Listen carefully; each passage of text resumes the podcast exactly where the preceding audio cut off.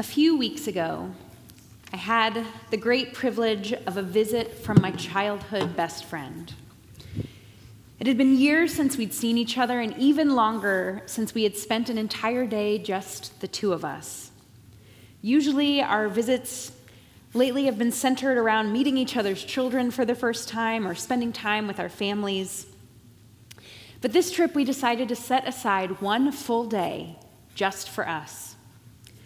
Without a doubt, besides my actual relatives, she is the person who has been part of my life the longest. We had the great fortune to meet as one year olds at our synagogue's equivalent of Tot Shabbat in the 1980s.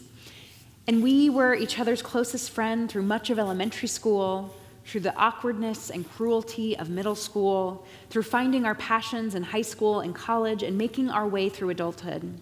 We were so close that both of our parents claim and still do each of us as one of their own daughters. All of this is to say, there's no one in this world I have known longer or who has been there through more phases and stages of my life that I'm not related to, and vice versa.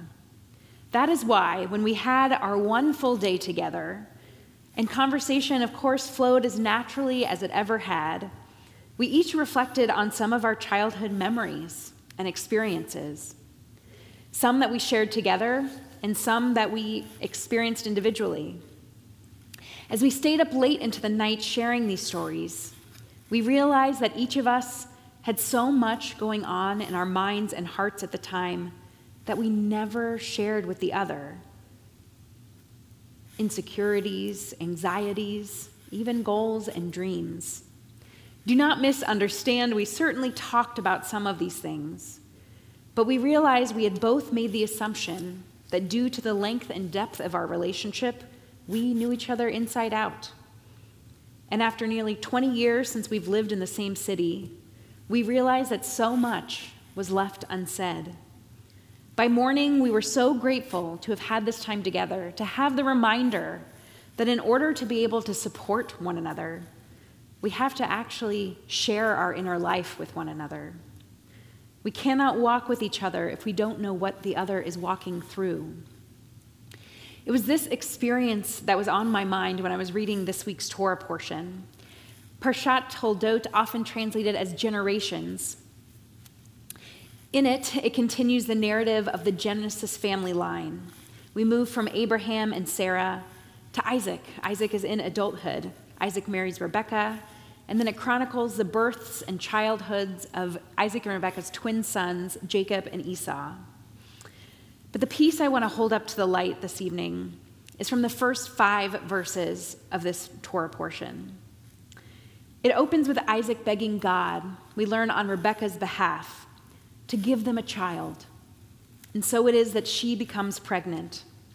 One single verse after announcing the pregnancy, we read that and I quote, the children pressed against each other inside her. She thought to herself, Im kain lama ze anochi. If this is so, why do I exist? The text itself reveals to us, the readers, that the source of the pain is a product of being pregnant with twins. We're unaware of whether or not Rebecca knows this information. She just knows something doesn't feel quite right.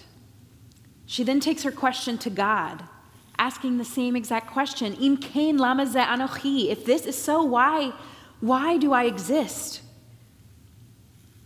And God answers her. God says, Two peoples are in your belly, two nations shall branch off from each other as they emerge from your womb. One shall prevail over the other, the elder shall serve the younger. And this is the framing of the whole Jacob and Esau narrative. However, Needless to say, it is at the point of this portion, the main focus then becomes at this moment Jacob and Esau. Rebecca's struggle is interpreted by both God and our ancient sages to be about the children she is bringing into the world, and actually not about her at all. God's answer is addressing the question of why Jacob and Esau exist, what their purpose is, not why Rebecca does. In some ways, she becomes invisible in this moment. Her question hangs there Why do I exist? A Greek philosopher is credited with the saying, the only constant in life is change. While we know this to be true from our lived experience, it seems to hit us by surprise during times of transition that change is not only constant, but hard. This is true regardless of the kind of transition, whether it be some sort of loss, either a job, a relationship, a loved one, or some sort of growth, moving, a new opportunity, a new life in the world. We read in these chapters of Genesis about Rebecca's longing for a child we read about her prayers being answered, and it's in that moment after they are answered that she finds herself struggling. This had been all she had hoped for and dreamed for, and yet it is a moment when she feels discomfort and pain that she first thinks to herself, Im lama anochi. If this is so, why do I exist? Reflecting on the journey she had prayed for and then finding struggle and difficulty on the way to achieving it left her questioning the whole purpose of her life. Change is hard. While Rebecca does bring her question to God, the text does not suggest that she shared it with anyone else. She kept her struggle to herself and suffered in silence, all while holding the heaviness, holding the existential dread inherent in the question why do I exist? It is human nature to hold this question. And I'm not saying that only because I happen to be married to a former philosophy major but humans are wired to consider our purpose. So often we hide the struggles, we suffer in silence. We suffer with mental illness, fertility, trauma, loss, grief, and so, so much more. If we're lucky, we get through the darkness and back to light. Rebecca kept the struggle mostly to herself, and she suffered for it. Perhaps if she had said those words out loud to Isaac, he could have walked with her through the darkness, bringing in enough light for her to see a different way forward. Or, if Rebecca had shared these words with Isaac before she was in the depths, if she had shared what she saw as her purpose in life, why she existed, he could have been there to remind her when she lost her way. So tonight, instead of calling out in an act of despair like Rebecca did, I'm going to ask you this as a centering question Why do you exist? How would you define your core purpose? For those who are so inclined, I want you to dedicate part of this Shabbat, part of the next 24 hours, to reflecting on that question in honor of Rebecca.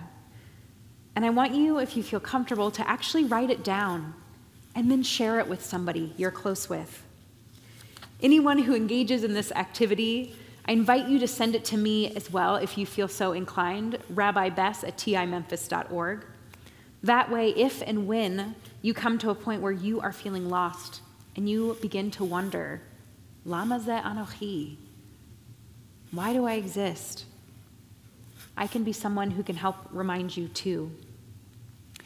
I began my remarks this evening reflecting on my longest friendship and how we never really shared honestly about everything going on in our lives. The whole time, we were often struggling with the question why do I exist? Why is life like this? Why is this so hard?